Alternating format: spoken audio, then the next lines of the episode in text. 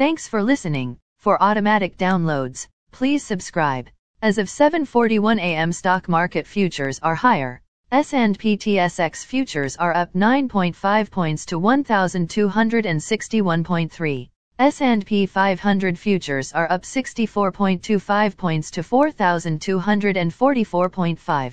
NASDAQ futures are up 283.5 points to 13,292.5. VIX futures are down 1.77 points to 29.05. Overnight, the Nikkei 225 in Japan was up 461.27 points to 26,847.9. The China CSI 300 was up 8.76 points to 4,183.96. The DAX in Germany is up 226.51 points to 14,020.45.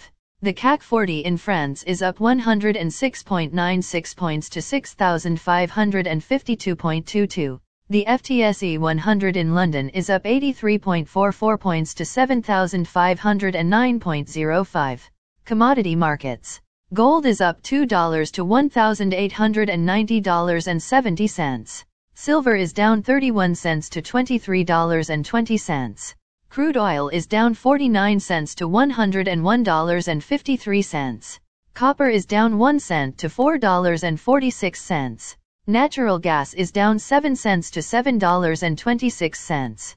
July corn is called to open higher at $8.19. July soybeans is called to open lower at $16.92. July wheat is called to open higher at $11.04. The Canadian dollar is 1.2875.